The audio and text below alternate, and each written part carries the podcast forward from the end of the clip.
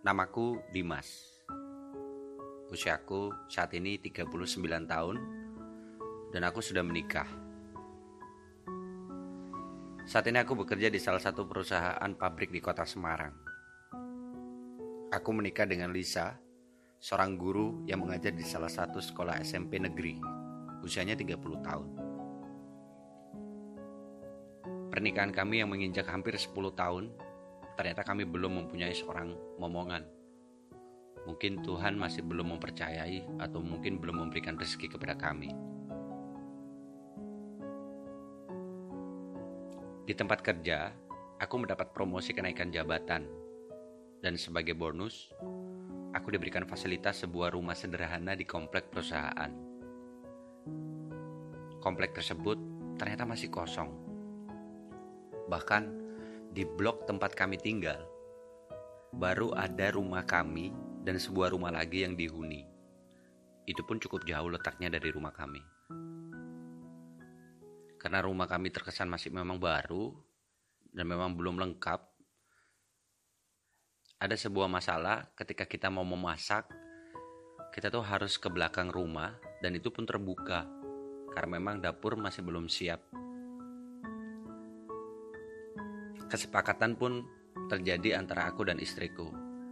Kami memutuskan untuk membangun dapur dan ruang makan di sisa tanah yang memang ada di belakang.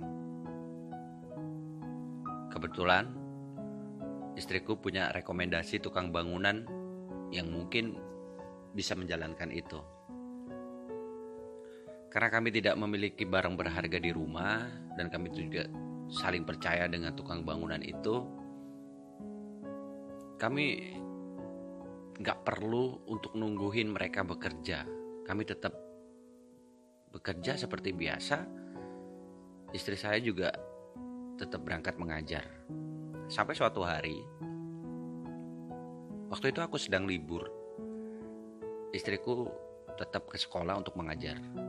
Pagi-pagi banget, aku udah ngantar istriku ke sekolah. Sampai di rumah, aku membuat kopi dan nyantai-nyantai sambil baca koran di depan teras. Beberapa saat kemudian, Pak Gunawan dan dua orang temannya datang untuk meneruskan pekerjaannya. Waktu itu dia cukup terkejut melihat aku ada di rumah. Karena memang aku juga tidak bilang sebelumnya kalau aku lagi libur. Loh, Pak Dimas kok nggak berangkat kerja? Iya pak, lagi libur. Aku menjawab sambil membukakan pintu gerbang. Oh ala libur. Kalau gitu saya mau terusin kerjaan dulu ya pak. Oh silahkan. Tidak lama kemudian, mereka pun menuju ke tempat mereka untuk bekerja. Selesai minum kopi dan juga baca koran, aku pun berniat untuk masuk kamar tidur untuk nonton TV. Namun, ketika baru saja mau menuju tempat tidur, tanpa sengaja melalui jendela kamar, Aku melihat Pak Gunawan sedang mengganti pakaiannya dengan pakaian kotor yang biasa dia kenakan saat bekerja. Dan alangkah terkejutnya ketika aku menyaksikan bagaimana Pak Gunawan tidak menggunakan pakaian dalam. Sehingga aku bisa melihat dengan jelas banget otot tubuhnya yang bagus. Dan yang paling penting adalah aku juga sempat melihat badannya yang sangat besar jika dibandingkan punyaku. Seketika aku terkesima. Sampai-sampai aku tidak sadar kalau Pak Gunawan juga memandangku. Eh, ada Pak Dimas, katanya sambil menatap ke arahku. Aku masih terkejut dan malu sehingga cepat-cepat menutup jendela sambil menghela nafas yang sempat terengah-engah. Seketika pikiranku penuh dengan apa yang aku lihat barusan. Aku membayangkan tukang bangunan ini badannya bagus juga ya. Dan fokusku juga kepada batangnya tadi yang lumayan gede. Aku mencoba mengalihkan perasaan itu dengan menonton TV. Tetapi tetap saja tidak dapat dihilang. Akhirnya aku putusin untuk mandi dengan air dingin. Setelah mandi ternyata Pikiran tentang badan Pak Gunawan yang masih terngiang di kepalaku tetap aja membuat aku penuh di pikiran. Setelah selesai, aku baru sadar aku tidak membawa handuk.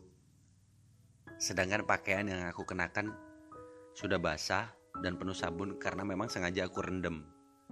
Aku bingung. Namun akhirnya aku putuskan untuk berlari saja ke kamar. Toh jaraknya juga deket, gak terlalu jauh antara kamar mandi dengan kamarku. Para tukang bangunan juga ada di belakang kan. Akhirnya aku nekat aja untuk mau lari dan merasa yakin tidak akan ada yang melihat. Aku pun berlari ke arah kamar yang pintunya memang terbuka. Namun baru saja aku akan masuk ke kamar. Tubuhku menabrak sesuatu hingga terjatuh. Dan alangkah terkejutnya, ternyata yang aku tabrak adalah Pak Gunawan. Oh, maaf Pak Dimas. Tadi saya cari Pak Dimas, tapi Pak Dimas gak ada di kamar. Baru saya mau keluar, eh Pak Dimas nabrak saya. Katanya sambil santai seolah tidak melihat kalau aku sedang terlanjang bulat. Gak usah malu pak, Tadi Bapak juga udah ngelihat punya saya kan? Saya aja nggak malu. Namun Pak Gunawan malah mengangkat saya ke arah halaman belakang menuju dua orang temannya.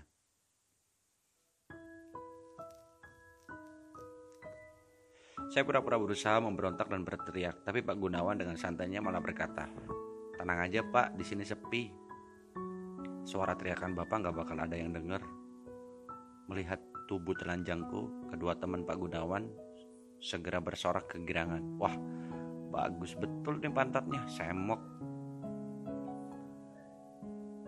Kata yang satu sambil membentot dan meremas pantatku yang semok sekeras-kerasnya.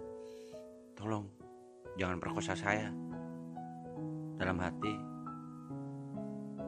saya ketakutan bener apa yang akan mereka lakukan. Tenang aja, Bapak nikmatin aja lah kata teman Pak Gunawan yang badannya sedikit gendut sambil tangannya meraba-raba pentil susuku. Sedangkan Pak Gunawan sendiri masih memegang kedua tanganku dengan sangat kencang. Tidak beberapa lama kemudian, aku lihat ketiganya mulai melepas pakaian mereka. Aku melihat tubuh-tubuh mereka mengkilat karena keringat dan batang mereka yang mengacung karena nafsunya. Dengan cepat mereka membaringkan tubuhku di atas pasir. Kemudian Pak Gunawan mulai menjilati pentilku. Tidak berapa lama kemudian, Pak Gunawan meludahi batangnya dan mulai mengarahkan batangnya yang besar itu ke lubangku.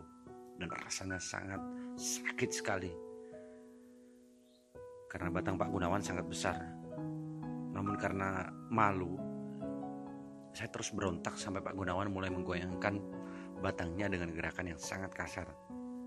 Tapi entah kenapa, aku justru merasa kenikmatan yang luar biasa dengan apa yang dia lakukan. Sehingga tanpa sadar, aku berhenti berontak dan mulai mengikuti irama goyangannya. Melihat itu, kedua teman Pak Gunawan tertawa dan mengendurkan pegangannya. Mendengar tawa mereka, aku sadar namun mau memberontak lagi rasanya udah tanggung lah. Sehingga yang terjadi adalah aku melihat seperti sedang berpura-pura mau berontak. Namun meskipun dilepasin, aku tetap tidak berusaha melepaskan diri dari Pak Gunawan. Tidak lama kemudian, Pak Gun membalikkan tubuhku dalam posisi dogi tanpa melepaskan miliknya dari lubangku. Melihat itu, tanpa dikomando, si gendut langsung memaksa memasukkan batangnya ke mulutku. Saya berusaha berontak, namun si gendut menjambak dengan sangat keras rambutku, sehingga aku membuka mulutku. Aku benar-benar mengalami sensasi yang luar biasa, sehingga beberapa saat kemudian aku mengalami orgasme yang luar biasa karena tanpa dikocok spermaku pun keluar banyak sekali. Namun tampaknya Pak Gunawan belum selesai. Sehingga genjotannya dipercepat sampai kemudian dia pun mencapai klimaks dan memutakan spermanya ke lubangku. Begitu Pak Gunawan mencabutnya, si botak langsung memasukkan batangnya ke dalam lubangku tanpa memberi waktu untuk istirahat. Tidak lama kemudian, si gendut mencapai klimaks. Dia menekan batangnya ke dalam mulutku tanpa aba-aba. Langsung menembakkan spermanya ke dalam mulutku. Banyak sekali spermanya. Rasanya mulutku penuh. Namun ketika aku hendak membuang sperma itu, Pak Gunawan yang aku lihat sedang duduk beristirahat berkata, Jangan dibuang, dikumur-kumur, pasti enak itu. Dan seperti seekor kerbau yang bodoh, aku pun menurutinya. Sementara si botak terus mengocok batangnya di dalam lubangku. Aku melihat Pak Gunawan masuk ke dalam rumahku. Aku ditinggalkan dengan si botak yang terus menggarapku. Aku udah mulai capek sekali. Aku melihat si botak mulai mendesah. Ah. Tapi dia tetap terus menggoyangkan pantatnya maju mundur tanpa henti. Dan tidak lama kemudian, ah, kedua kalinya ditembak oleh sebuah sperma.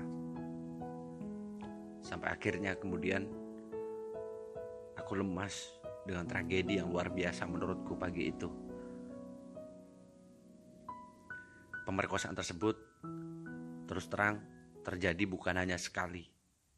Karena ketika aku libur tanpa sepengetahuan istriku, mereka melakukan itu bahkan bergiliran tapi sekarang bukan di belakang, tapi justru di dalam kamarku.